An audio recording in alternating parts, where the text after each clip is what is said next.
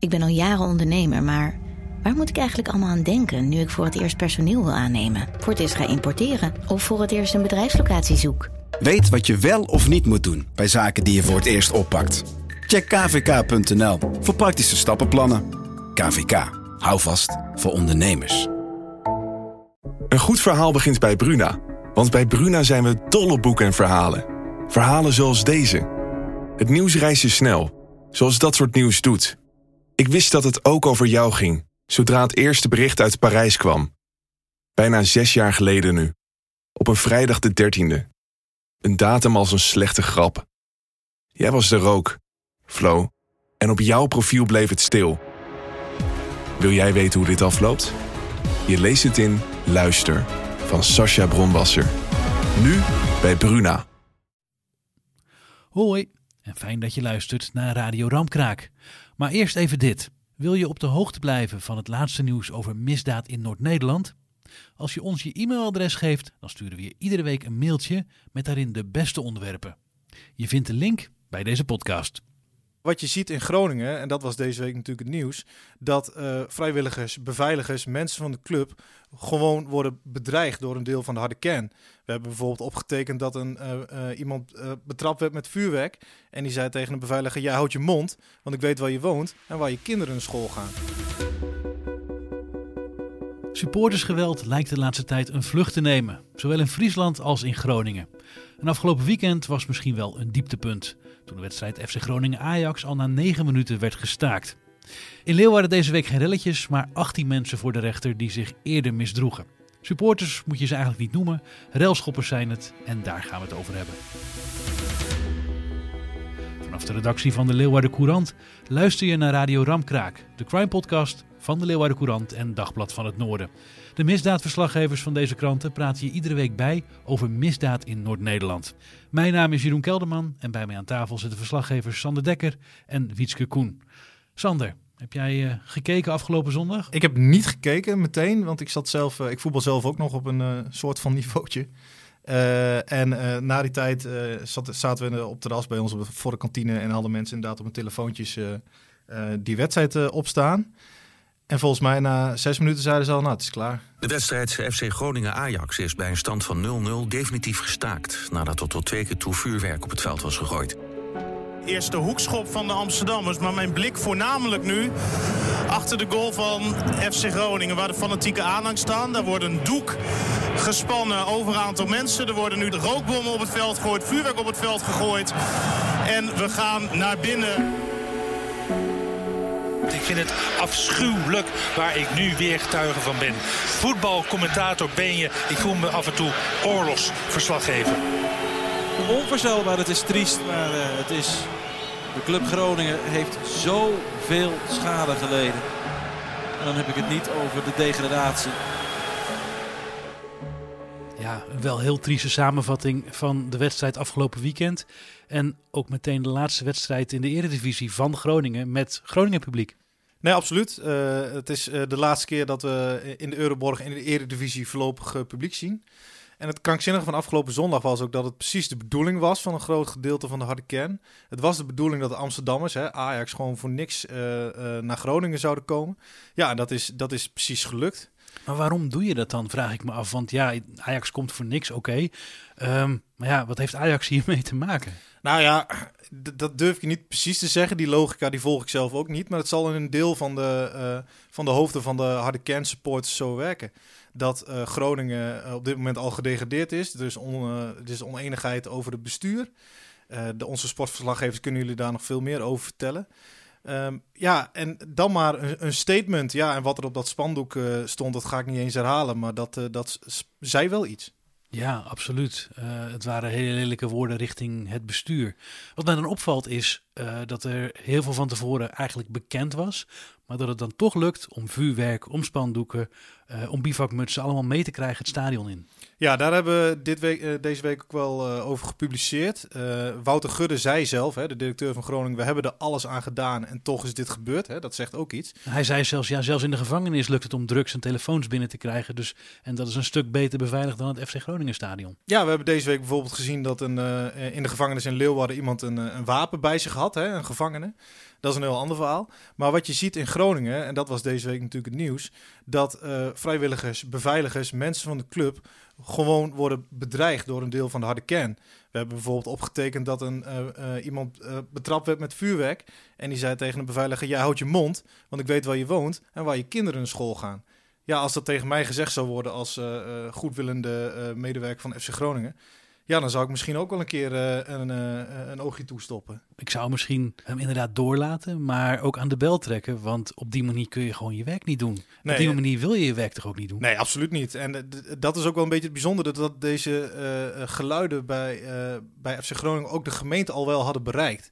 Uh, Koen Schuiling die sprak uh, woensdagochtend uh, met Groningen over, de, over deze, deze situatie. En die willen ook extra maatregelen gaan nemen. Dus de, de problematiek is gewoon heel duidelijk. Maar ja, wat er nu concreet aan gedaan moet worden, dat moet nog uitgezocht worden. Ja, hoe, hoe, hoe kan dit verder, vraag je je dan af. Want dit is wel zo vergaand. Heb jij er zelf ook wel eens iets van gemerkt dat je bedreigingen krijgt uit de harde kern?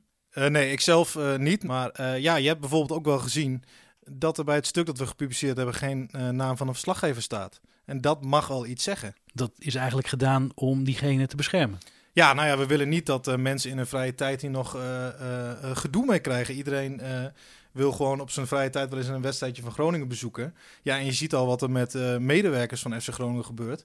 Ja, wat gebeurt er dan met mensen die erover schrijven? Ja, centraal in dat stuk staat een, een hooligan met de naam Jan B. Um, die wordt neergezet als een grote terrorist en eigenlijk ja, drugshandelaar, eigenlijk gewoon een zware crimineel die ook nog iets met voetbal doet. Ja, uh, Jan B. is uh, wel een grote naam in die zin in de harde kern bij Groningen heeft een, uh, een, een, nou ja, justitieel verleden, zoals je dat uh, mooi noemt. Een strafblad. En ja, daar, daar staan niet de meest uh, florissante feiten op. Onlangs nog weer een, een, een stadionverbod opgelopen. En de man van wie gezegd wordt dat hij de man is die het veld oprende, daar is onlangs nog een foto bij opgedoken dat hij pronkt naast Jan B. Heeft hij dan zoveel vrienden in de harde kern? En wat zegt het dat zo'n man blijkbaar nog zoveel invloed heeft? Terwijl hij toch een stadionverbod heeft en allerlei straffen? Nee, dat is ook uh, waar heel veel mensen over vallen deze week. Uh, uh, alweer eigenlijk. Bij alle voetbalgerelateerde zaken die we aan ons voorbij hebben zien trekken. Die stadionverboden, is, dat is kennelijk heel moeilijk te controleren aan de deur. Hè? En als je hoort dat mensen aan de deur bedreigd worden. ja, en ze laten die mensen dan maar gaan. Ja, dat zegt al iets. Maar het is natuurlijk deze Jan B ja, de rechtbank noemde hem zelfs een gewetenloze man die een sfeer van terreur, terreur om zich heen verspreidde. Ja, en toch kreeg hij geen TBS, maar hij kreeg wel een celstraf van negen jaar onder andere. En dat allemaal om voetbalgerelateerd geweld? Of ging nee, dat over drugszaken? daar zat nog wel meer omheen. Daar zat drugshandel omheen, daar zat afpersing. En uh, zelfs deelname aan een criminele organisatie, de Groningen Casual Firm. En dat was een soort hooliganclub die eigenlijk ook een doel had geweldsmisdrijven te plegen rondom wedstrijden van FC Groningen. Wat je vroeger vooral zag, is dat fans of supporters of dit soort types het tegen elkaar opnamen. Maar nu zie ik heel duidelijk dat het gericht is tegen de club en tegen spelers zelfs. Nee, klopt. We hebben het gezien. Hè? Jetro Willems, uh, die een klap kreeg uh, in maart. En uh, wat ik begrijp ook uh, binnen justitie is dat ze ook een kentering zien. Dat uh, wat je zegt, hè, dat ge geweld zich altijd nou ja, naar mensen buiten de club een weg zocht. maar dat het nu best wel een nieuwe laag ontstaat. En waar ook best wel jongeren aanwezig zijn die, hè, als het gaat om ontevredenheid, dat dat geweld zich ook een beetje naar binnen, binnen zo'n club begint te keren. Kijk, en als Groningen op dit moment vierde had gestaan en uh, meegedaan had om Europees voetbal, hadden we dit geweld natuurlijk niet gezien. Maar in hun logica, Groningen degradeert, er is onvrede over het bestuur. We zagen ook uh, spandoeken van uh, de oud-technisch directeur. Uh, persona non grata, weet je. Dat zijn hele felle teksten. En als je ziet wat er afgelopen weekend gebeurde... ja, dan is dat wel een groot verschijnsel daarvan. De afgelopen weken waren de ogen natuurlijk vooral gericht op FC Groningen... en het wangedrag daar. Maar het was natuurlijk niet de enige club in het noorden waar het misging. En dan kom ik bij jou, Wietske. Want ook bij Cambuur en in Leeuwarden ging het de afgelopen tijd wel mis. Ja, dat klopt. Uh, ik zat in de rechtbank en dan komen er zo'n, in totaal komen er uh, 18 supporters uh, voorbij. Althans, wat daarvoor doorgaat. en die hebben zich misdragen tijdens verschillende evenementen. het kampioensfeest bijvoorbeeld, twee jaar geleden in mei, dat niet doorging. En daar waren ze verbolgen over. En toen haalden ze hun gram eh, in het centrum van Leeuwarden op een zaterdagmiddag. Ja, het was een, was een situatie. Het was geloof ik nog coronatijd. En de gemeente vond het uh, bij nader inzien toch niet zo handig dat heel veel mensen bij elkaar kwamen. Hè? Dat was even de, de, de aanleiding voor, ja, voor de boosheid. Ja, dat was de aanleiding. Zij hoorden volgens eigen zeggen een uur van tevoren dat het hem toch niet zou worden. En daar waren ze nogal teleurgesteld over. Toen zijn ze naar het centrum gegaan. Ik heb eerder zaken van supporters bijgewoond die hierbij betrokken waren. En die verklaarden, net als de mannen vanochtend, dat de politie zomaar uh, was gaan slaan. En daar hadden ze op gereageerd door met uh, terrasstoelen te gooien, met fietsen, met fakkels. Ja, met stenen, met alles wat voorhanden was. Ja, want hoe was de situatie daar in Leeuwarden toen de supporters daar het uh, ja, Wilhelminaplein was het volgens mij in het centrum opliepen? Ja, uh, dat was op een zaterdagmiddag, terwijl er ook gewone mensen, om dat onderscheid maar te maken, ook gewone mensen in de stad zijn die boodschappen doen, die op terrassen zitten. En ineens mengden zich daartussen zo'n 50 mensen, zo'n 50 aanhangers, die, die zich gewelddadig gedroegen. Ja, wat, voor, wat voor types zijn dit dan die jij in de rechtbank ziet? Ja, jonge mannen. Het merendeel is jong, tussen de 20 en eind 30. Daar moet je het ongeveer uh, tussen zoeken. Er zit wel eens een uitzondering bij, maar het merendeel is, is redelijk jong, ja. En, en ja, gezin, alleenstaand, uh, kun, kun, je daar iets van zeggen? Sommigen hebben gezin, sommigen zijn alleenstaand blijft bijzonder. Uh, vader die uh, op zondagmiddag of op zaterdagavond uh, gaat rellen of, of daarbuiten. Want je hebt ook arranged fights, zoals dat heet. Dat ze op een afgesproken tijdstip gaan vechten met supporters van een andere vereniging. Er, gewoon ergens heel anders. Maar waarom doen ze het nou? Waarom gooi je stenen op ME? Waarom ga je met het andere publiek op de vuist? Hebben ze daar een verhaal bij? Ja, vaak uh, worden, worden die delicten begaan onder invloed. Over het algemeen laag geschoold. Wat ik van eerdere zittingen weet, kwam vanochtend niet echt aan de orde overigens, maar van eerdere zittingen vaak nou ook wel laag of licht verstandelijk beperkt het, daar zit het wel vaak in. Maar dat is toch geen excuus om dan maar gewoon iedereen op zijn bek te slaan? Nee, en de meeste mensen doen dat ook helemaal niet. Dat moeten we niet vergeten. Het is maar een, het is maar een marge natuurlijk die ik daar uh, voorbij zie komen. Er, er, passen volgens mij zo'n 10.000 mensen in het Cambuurstadion. En de meeste daarvan uh, komen gewoon voor het voetballen. Wij zien de uitwassen. Je ziet op tv zie je de uitwassen. Dit is maar een hele kleine groep die we hier zien. Daardoor uh, moeten er allemaal wel maatregelen genomen worden. Ga ik even naar jou, Sander. Uh, je kunt nog niks vertellen, denk ik, over de straffen en wat voor types dit waren die uh, afgelopen weekend uh, in, actie kwamen. Maar je bent er wel bij een eerdere rechtszaak geweest. En dat is ook een bijzonder moment. Hè? Op 19 maart uit mijn hoofd werd er een speler van FC Groningen geslagen door een supporter. Ja, een van de zwarte de bladzijden dit seizoen van FC Groningen. Maar ik denk misschien zelfs wel de, de, meest zwarte bladzijde dit seizoen in de Eredivisie. Inderdaad, half maart, FC Groningen Heerenveen. Uh, laat in de wedstrijd. Uh, eerst komt er een man het veld oprennen. En die wordt vervolgens overmeesterd door een paar uh, stewards. Wordt weggeleid. En later ontstaat een soort opstootje langs de zijlijn. Ook in de, bij, de, bij het vak van de harde kern. En op een gegeven moment zie je, die beelden zijn natuurlijk heel duidelijk in die stadions. een jongen echt vol met zijn vuist uithalen op het hoofd van Jetro Willems. Die daar een als een soort van mediator was gaan staan om het maar te sussen. Ja, die kreeg een vuistslag enorm hard op zijn schedel. Um, en dat bleek de zoon te zijn van die man die even daarvoor uh, het veld op, uh, op, op, was gerend. Uh, nou ja, die man die het veld op was gerend kwam bij de snelrechter. Die, nou, anderhalve week later zo'n beetje. En wat krijg je daar nou voor, voor straf voor? Ja, dat is, dat is, heel, dat is heel moeilijk. Want zo'n zo rechter die houdt met allerlei dingen rekening. Uh, maar je hebt ook uh, de KVB en de club die een straf op kunnen leggen. Je hebt de burgemeester die zich ermee bemoeit. Dus zo'n rechter is eigenlijk nog maar, hè, bij een snelrechter is het nog maar de eerste fase. Dus zo'n rechter die, ja, die, die, die moet dat allemaal wel afwegen. Ja, en die man van 38, die uh, had in de harde kern gezeten van Groningen. Was er uitgestapt, had schulden, maar hij had een eigen bedrijfje begonnen. Had een groot deel afgelost. En had zo'n beetje die, een jaar lang de drank laten staan. En op die dag uh, ontmoet hij een oude vriend. Gaan ze samen toch even wat drinken. Besluiten naar de, naar de Euroborg te trekken. En dat is, dat is helemaal uit de, uit de hand gelopen. Die man die, zegt zelf, ja, ik ben gewoon delen van de film uh, kwijt. Totdat hij op een gegeven moment in de politiecel zat. En ja, hij had een paar stewards bedreigd. En hij had zijn cel uh, ondergesmeerd met zijn eigen uitwerpselen. En dan ben je toch helemaal van het padje, of niet? Ja, nee, dat, maar dat was hij ook. Dat gaf hij ook toe, dat hij dat was. Ehm, eh, en de volgende dag zegt hij ook van ja, ik, ik ga het niet eens goed praten wat ik gedaan heb. Dat kan gewoon niet. Maar ik heb het wel gedaan. En hij schaamde zich er diep voor. Maar het stomme is, omdat die beelden zo helder zijn. eh, die man werd zelf bedreigd. Zijn zoon werd bedreigd. Ehm ja, en of ze ook onder, hebben, eh, onder hebben moeten duiken, dat geloof ik allemaal niet. Maar ja, dat weegt zo'n rechter ook allemaal mee. En dan komt zo'n rechter uiteindelijk uit voor een bedreiging en het vernielen van de politiecel op 30 uur taakstraf. En het bijzondere is, is dat vervolgens de KNVB samen met FC Groningen voor diezelfde man een stadionverbod van 25 jaar opleggen.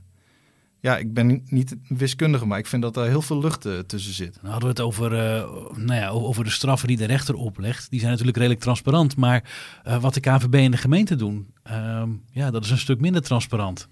Nou ja, absoluut. Die- wat ik zei al, hè, tussen 30 uur taakstraf en 25 jaar stadionverbod zit heel veel lucht. En er wordt heel erg geroepen om zware straffen, pak die mensen aan. Eh, maar inderdaad, zo'n KNVB handelt soms gewoon uit protocollen. Hè, van er, is een, er is een incident, dat is bijvoorbeeld heel groot in het nieuws geweest. Dus dan moet er bijvoorbeeld ook zwaarder gestraft worden. Ze zullen dat nooit toegeven hoor, maar dat is mijn gevoel. Ehm, en ja, op het moment dat er een jongetje van 16 bij een wedstrijd zit waar later ook dingen uit de hand lopen, Dat is die wedstrijd met Jetro Willems trouwens. Precies, en die gooit een propje papier. Die wordt het stadion uitgezet. Die krijgt een, een, een, eh, een stadionverbod van anderhalf jaar. Ja, sorry. Dat is misschien ook wat overdreven. Onze collega Jantina Russen, die heeft met Teun eh, gesproken. Wat niet zijn echte naam is overigens. Nou ja, ze vertelt daar zelf over. Het verhaal van Teun is dat hij op een dag in het eh, FC Groningen stadion was. En ehm, het ging niet goed. FC Groningen stond 2-0 achter tegen Heerenveen. En eh, toen heeft hij eh, in de opwinding een propje papier gegooid. In de richting van eh Sidney van Hooijdonk. Die stond te juichen toen hij de 2-0 had gemaakt. En ja, dat is Teun duur komen te staan. Want welke straf heeft Teun dan precies gekregen allemaal? Want het zijn meerdere straffen eigenlijk die hij gekregen heeft. Ja, dat klopt. Hij, hij heeft een stadionverbod gekregen van 18 maanden. Hij heeft een boete gekregen van 250 euro. En hij heeft daar bovenop ook nog een stadionomgevingsverbod gekregen van de gemeente Groningen. Voor een 16-jarige jongen zonder voorgeschiedenis in de harde kern of, of iets dergelijks is dat best veel. Eh, ja, ik, ik vind dat best veel. Maar eh, als je de regelgeving van de KNVB erop naslaat, dan eh, is het wel wat ervoor staat. Maar er is geen enkele ruimte in dat hele proces om, om je verhaal te doen. Hè? Je wordt nergens gehoord door de KNVB. En ja, eigenlijk eh, voelt dat heel onrechtvaardig. Je hebt die brieven van de KNVB en de gemeente hier ook liggen. Kun je daar eens uit, uit voorlezen wat daar dan in staat? Eh, ja, dat, dat kan ik wel even doen. Eh, even kijken hoor, ik heb hier de brief van de gemeente. Dat gaat dus om het stadion omgevingsverbod. en ehm, nou, dan constateren zij met de KNVB dat eh Teun iets heeft gegooid. En dan staat er in die brief, eh, de veiligheidssituatie in het stadion is dusdanig negatief beïnvloed dat de veiligheid van bezoekers en spelers, ernst, spelers ernstig in gevaar is gekomen. Ja, en als je dan bedenkt dat hij propje papier heeft gegooid, nou ja, dan vind ik dat vrij zware woord. Eh, Hoe reageert een jongen van 16 hier zelf op? Jij hebt hem gesproken. Ja. Als je dit soort woorden over jezelf leest. Ja, dat vond hij heel erg. Die eerste brief van de KNVB, daar schrok hij heel erg van, omdat daarin in stond dat hij achter ma- eh, een stadionverbod heeft van 18 maanden. Maar die van de gemeente heeft hem wel echt eh, eh, geraakt, want hij voelde zich echt behandeld als een crimineel. En dat kan ik me goed voorstellen, want het zijn echt hele zware woorden. En vandaar dat, ik, dat, dat, dat, ik, dat het volgens mij belangrijk is dat je iets meer maatwerk levert in dit soort zaken.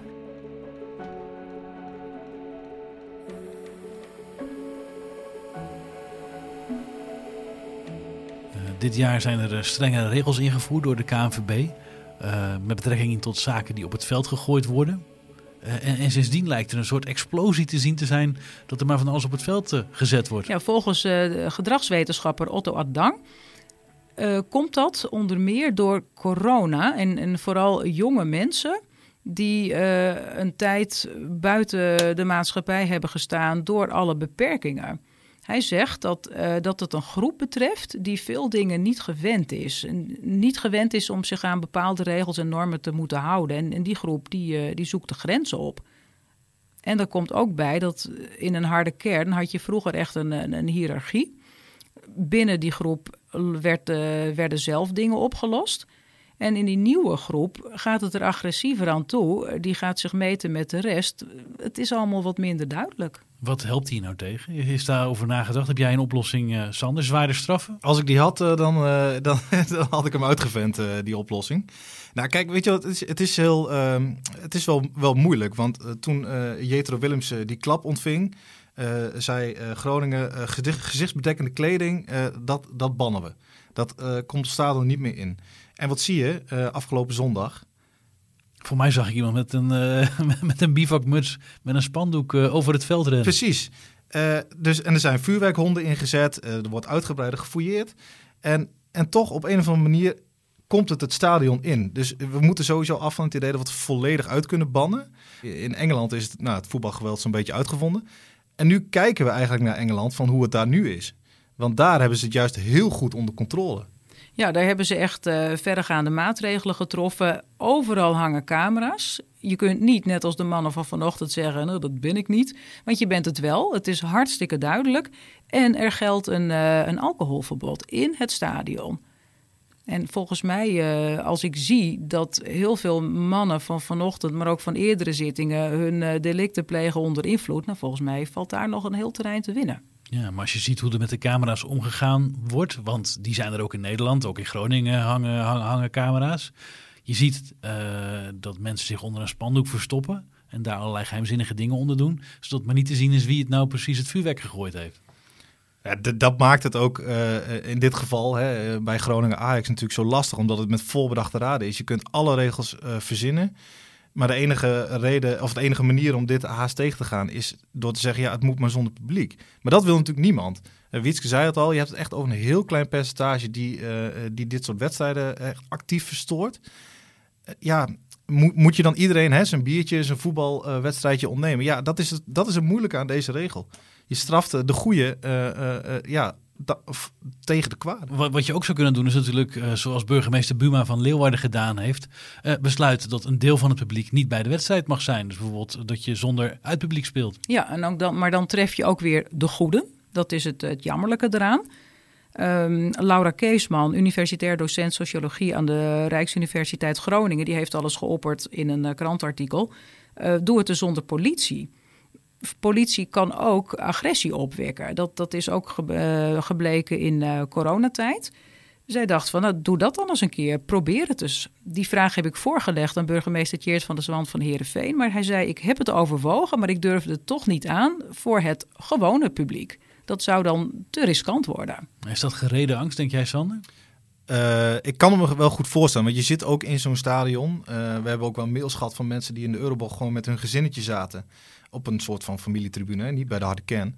En dan komen opeens twee gasten bij zitten die praten over dat ze een stadionverbod hebben. Neem even een, uh, een, een, sleutelpuntje, wat dan ook. En die staan daar helemaal uit hun plaat te gaan. Dan kan ik me wel voorstellen dat het fijn is dat, dat je in ieder geval zichtbaar iets van politie uh, in de buurt hebt. Maar het, ik heb Christian Visser, de bekende voetbaladvocaat in Nederland, hier ook over gesproken. Ja, en die zegt, we moeten toch wel constateren dat ondanks alles hè, wat, we, wat we zien, de stadions in Nederland echt veel veiliger zijn geworden. En dat is niet het meest populaire standpunt op dit moment, maar dat is wel wat het is. En dit, wat, wat we zien zijn echt uitwassen. Ja, aan de andere kant moet ik ook zeggen, en jij kunt daarover meepraten. We hebben vorig jaar uh, samen gekeken bij een politieoefening uh, rond de Euroborg in Groningen. Waar je als een soort van vee vanuit een bus uh, door een sluis stadion in wordt ja, nou ja, gejaagd zal ik niet helemaal zeggen. Maar je, je wordt wel, je, je, voelt weinig bewegingsvrijheid. En op een gegeven moment wordt dat heel irritant. En, en ja, nou ja, ja.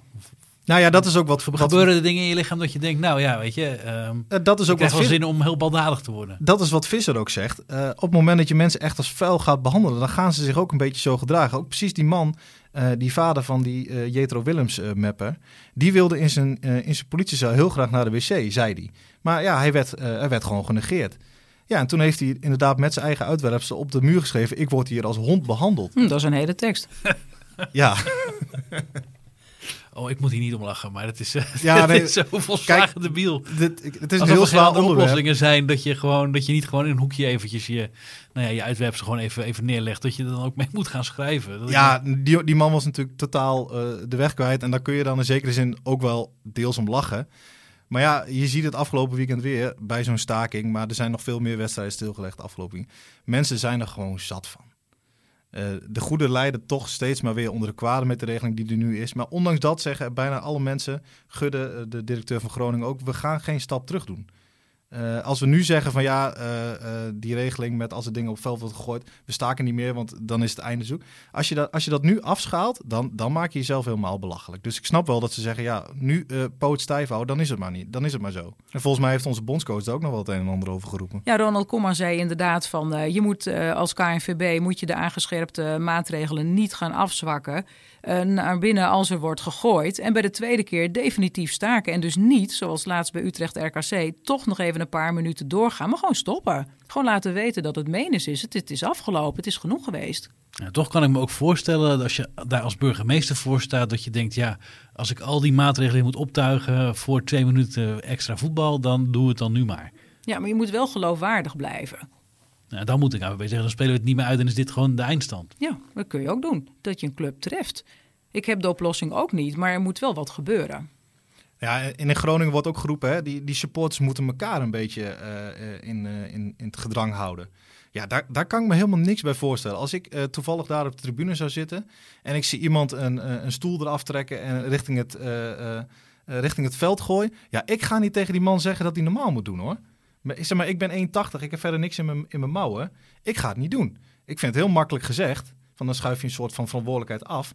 Die, die clubs en uh, de gemeente en de politie moeten toch realiseren dat zij er verantwoordelijk voor zijn. En die stadionverboden van 25 jaar, die kun je opleggen. Het is helemaal prima. Maar als vervolgens blijkt dat mensen gewoon uh, toch een stadion in kunnen in Nederland, ja, dan heeft het niet zoveel zin. Dan moet je zorgen dat op het moment dat iemand een stadionverbod heeft, dat hij zich ook drie uur voor de wedstrijd uh, bij het politiebureau moet melden en moet blijven tot die wedstrijd voorbij is. Dan heeft het misschien zin. Maar op deze manier denk ik, ja, is een beetje wassen neus. Ja, en hoe dit, uh, hoe dit verder moet, er zal in de zomer heel veel overleg gaan worden bij de KNVB, denk ik. Ja, natuurlijk ook andere wedstrijden volgend seizoen, zowel bij Cambuur als bij, uh, bij Groningen, want ze, ze, gaan weer een divisie lager. Zou dat nog meehelpen? Nou ja, qua bezoekersaantallen zal je misschien iets, uh, iets meer beter te managen aantallen hebben. Maar ja, kijk, weet je, zoals afgelopen weekend, de, de, meest pijnlijke beelden zijn natuurlijk die kindjes die daar in dat stadion zitten huilen. Die konden eindelijk Ajax nog een keer zien. Want ja, de vraag wanneer Ajax weer een keer in de Euroborg komt, ja, dan moeten ze direct promoveren of mazzel hebben in de beker.